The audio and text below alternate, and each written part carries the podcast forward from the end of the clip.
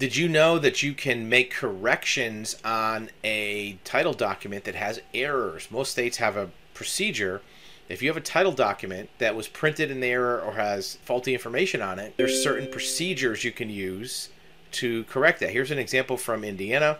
It's an affidavit for certificate of title correction. It has place for all of the details, the seller's name, title number, the VIN number, which is very important, and then it says the following information was entered in error on the certificate of title.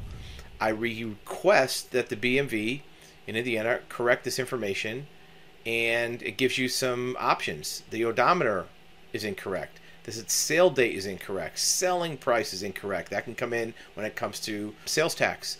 The name of the purchaser. And then it has other. So if there's something more generic, you can just put other and then you type in what the other error is. And then you have to sign under, you know, affidavit that you're saying this is true. You can't make any false statements because it would be in big trouble. And you sign it and you submit it to the bureau and they'll take it under advisement to make that correction. Almost every state has a similar type of process.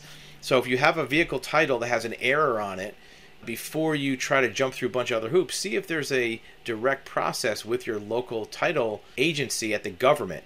DMV in some states, Motor Vehicle Department in other states, PennDOT in Pennsylvania.